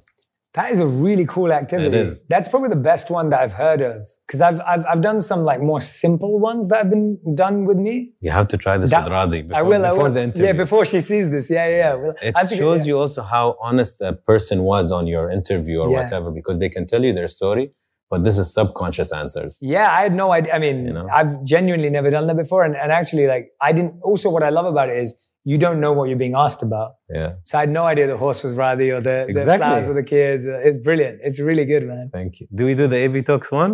The random card. You have it? Ah, nice. Okay, give Yeah, me. let's do it. So this we just released this. Oh yeah, I love this. Let's do it, man. Okay, wait. Let me just get a bunch, and we'll just do one. Yeah, Okay. you're gonna get me to pick one. Oh wow, there's a dice as well. Yeah, we'll use this. So mix. Yeah. This is cool, man. All right. Okay. Then just use one. The question is: Do you think of yourself as an optimist or a pessimist? Throw this, and you have to answer accordingly. Throw it Throw it. Yeah. Oh right, okay, right, but not far away. anywhere. Yeah, yeah. yeah. We'll read it. Story. Oh, okay.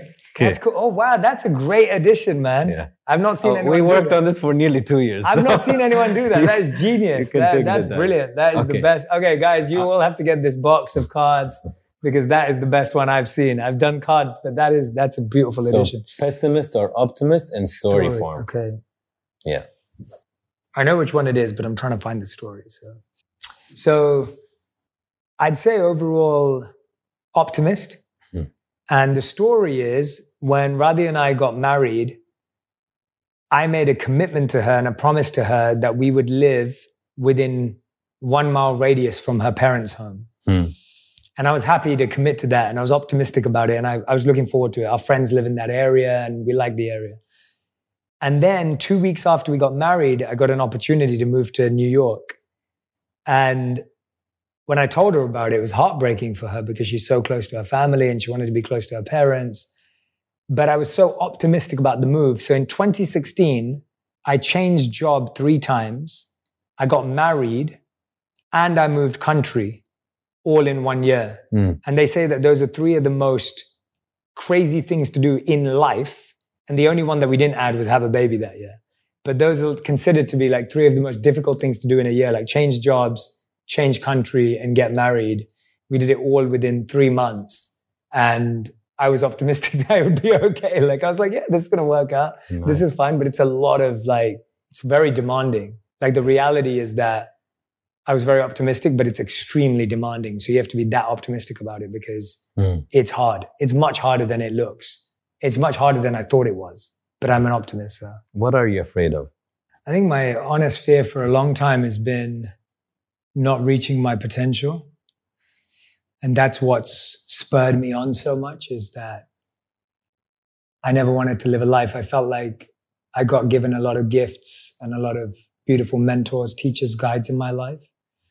And my fear would be that I don't, not that I don't live up to what they want because they don't have any pressure, but that I don't feel like I lived up to that potential. But but a, a deeper answer that's coming to me right now as I'm sitting with you is that the thing I wo- I'd say the fear I work on the most I'd like to give that answer if that helps. Mm-hmm.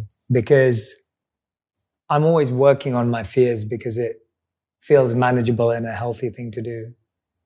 The fear I work on the most is getting ready to be able to free myself one day for when all of this goes away, that I'll be able to peacefully let it go, that I'll be able to happily step back and realize that it was a beautiful blessing and a beautiful journey and that I did my part.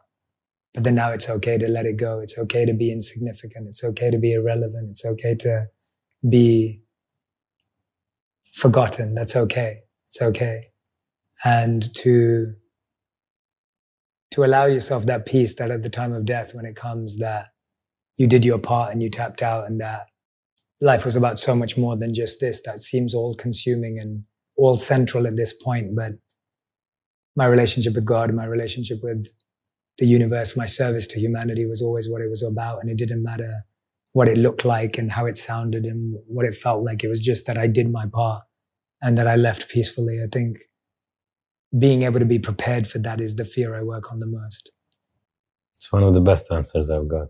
If you were on your deathbed, hopefully after a long, fulfilling uh, life, and you were surrounded with loved ones, people you can imagine now that you want them around you, and you had the blessing of saying a few words before mm. you die, what do you think you'd say? I would say, don't cry for me.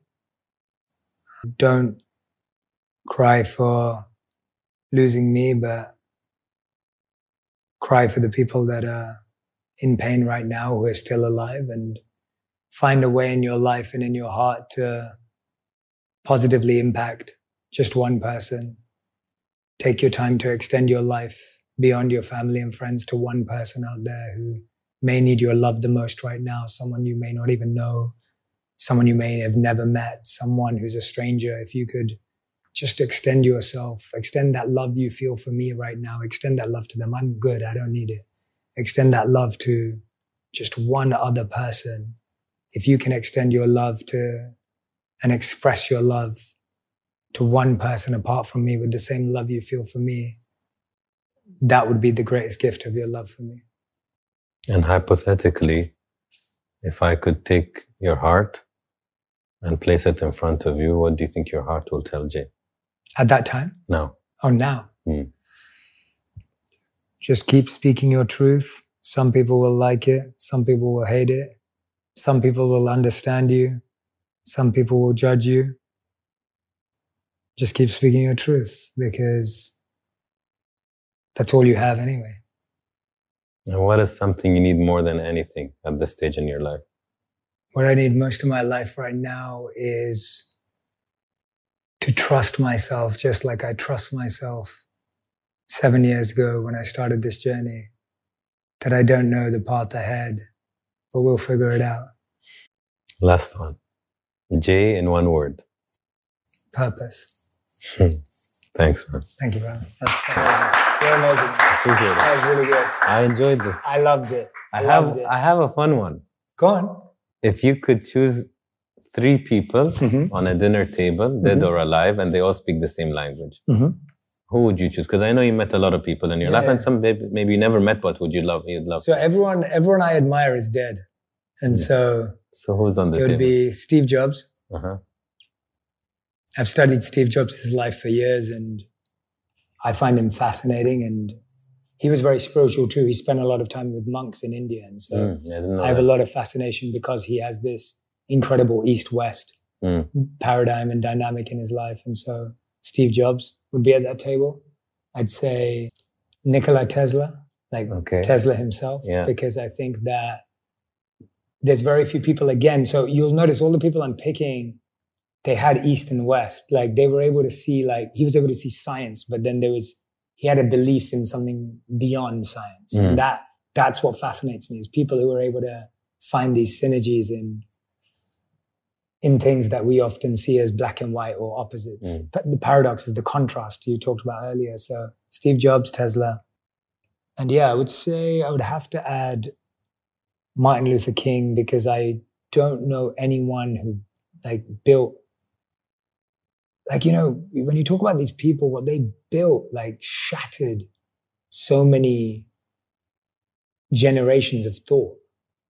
And so I think what, what I'm trying to do in the world is, we're, and what we're trying to do, both of us are trying to do in the world is we're trying to shatter so many myths and misconceptions that exist in the world around people, around ideas, around culture and society. And I don't think, can't think of anyone better than Martin Luther King who did it in such a prolific way and emphatic way that, you know, has made such a difference, long lasting and broke down something that was so long standing. So I agree. Yeah, those three people.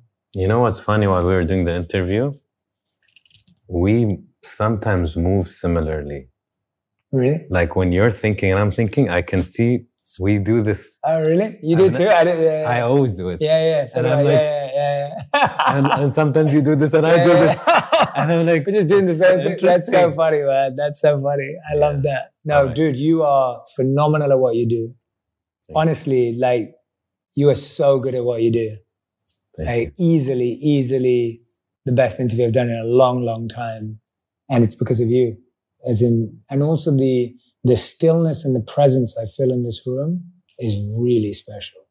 So I was so present because the environment you guys have all created and the energy that you guys have created, it's like you don't see them not move. They're it's like, real, not yeah. even cough. But I mean, it's incredible in here. So thank you. Thank you, man. Honestly, I'm, i mean that from the bottom of my heart. It takes, I think it takes two to tango also. I could be a very good interviewer, but if I'm not dancing. Yeah, yeah. I hope you felt that. I, I really gave it to you. So we can easily talk for hours. Yeah, no, no.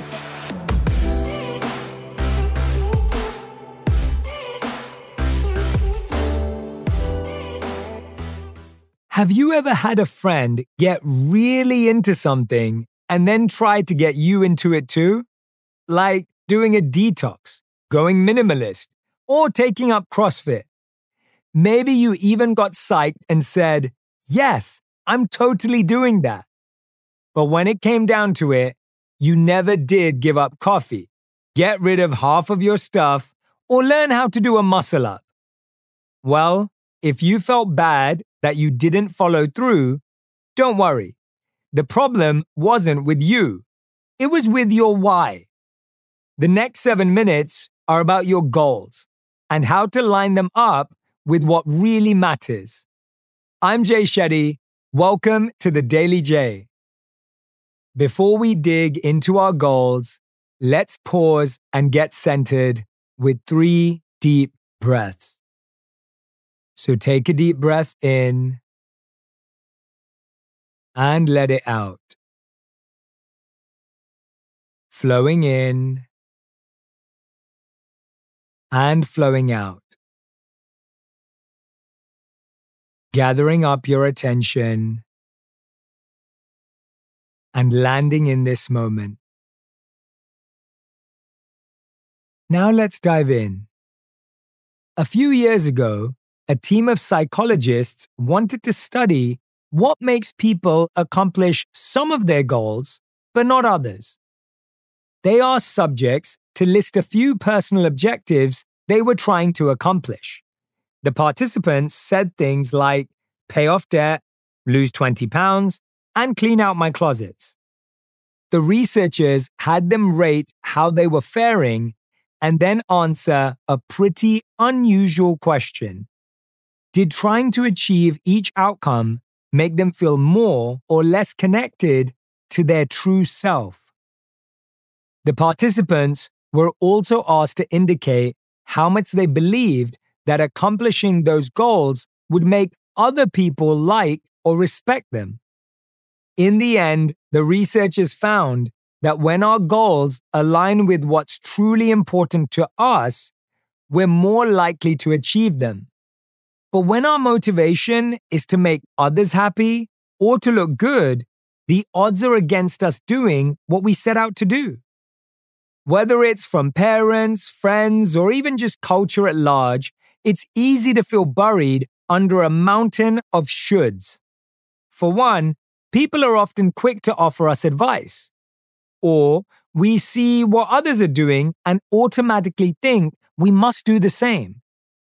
Either way, it's easy to internalize those shoulds and make them our goals. I should do yoga. I should start a company. I should travel more. Those objectives may be positive, but if they don't align with our values or what we want for our lives, we're less likely to accomplish them. And that can derail our confidence, sap our drive, or distract us from what we really want. Maybe you came across an article that outlined how every successful person reads at least 20 books a year. And you say, I'm going to do that. But two months in, you're only halfway through book one. Then the criticism starts. Why can't I just do this? You think. What's wrong with me? But the issue isn't aptitude or even attitude, it's alignment. The goal was never truly meaningful to you. Of course, it's totally fine to get external inspiration. Sometimes what someone else is doing can clue us into our own passions and desires. But you might find yourself pursuing something only because you feel like it will increase your status or help you fit in. Or perhaps you think it's what you're supposed to do. If that's the case, chances are it's going to be an uphill climb. And if you do make it up the hill, you may not feel as excited or fulfilled as you'd imagined. So, as much as possible, try to set goals that appeal to your authentic self. Line up what you want with who you are. And now, with our time today winding down, let's turn to a short meditation before reflecting on your goals. So get comfortable wherever you are, tuning in to the present and leaning into ease. Letting go of distractions, judgments, or expectations as you give yourself permission to pause and simply be here in this moment. Continuing to settle your mind. Continuing to settle your body, continuing to embrace your experience of the present. Now begin to become a little more aware of your experience, aware of how you're feeling physically, emotionally, mentally. Aware of any thoughts that may be popping up, or aware of the quiet in your mind. Whatever your experience, see if you can observe it with clarity and non judgment, while always orienting yourself toward ease. When we check in like this, we start to grow more aware of ourselves and any forces that are pushing or pulling us. Hopefully, ultimately, we can take back some of the control.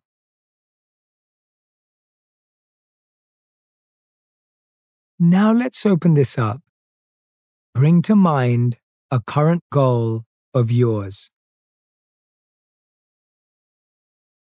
Is that objective aligned with your authentic self? Is it something that really matters to you? Or is it a should you've internalized from the outside world? Going forward, can you make sure your aspirations come from you instead of others?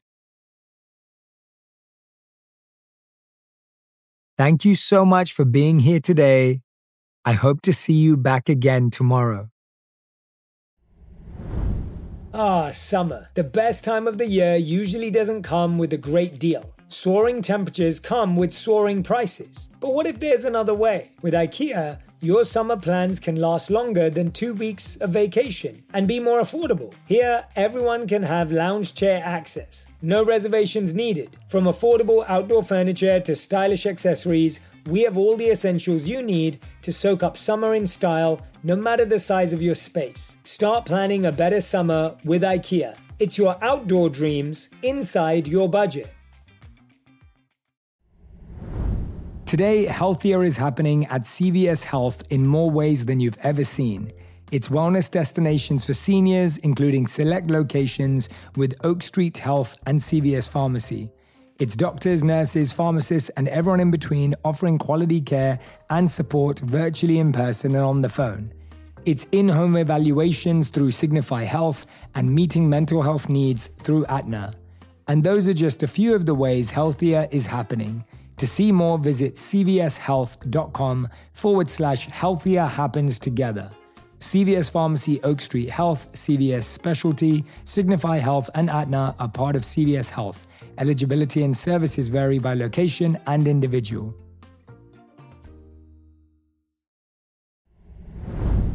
This show is sponsored by BetterHelp. It's a simple truth no matter who you are, mental health challenges can affect you, and how you manage them can make all the difference. That's why everyone should have access to mental health support that meets them where they are and helps them get through. BetterHelp provides online therapy on your schedule. It's flexible, simple to use, and more affordable than in person therapy. Connect with a licensed therapist selected just for you. Learn more at betterhelp.com. That's betterhelp.com.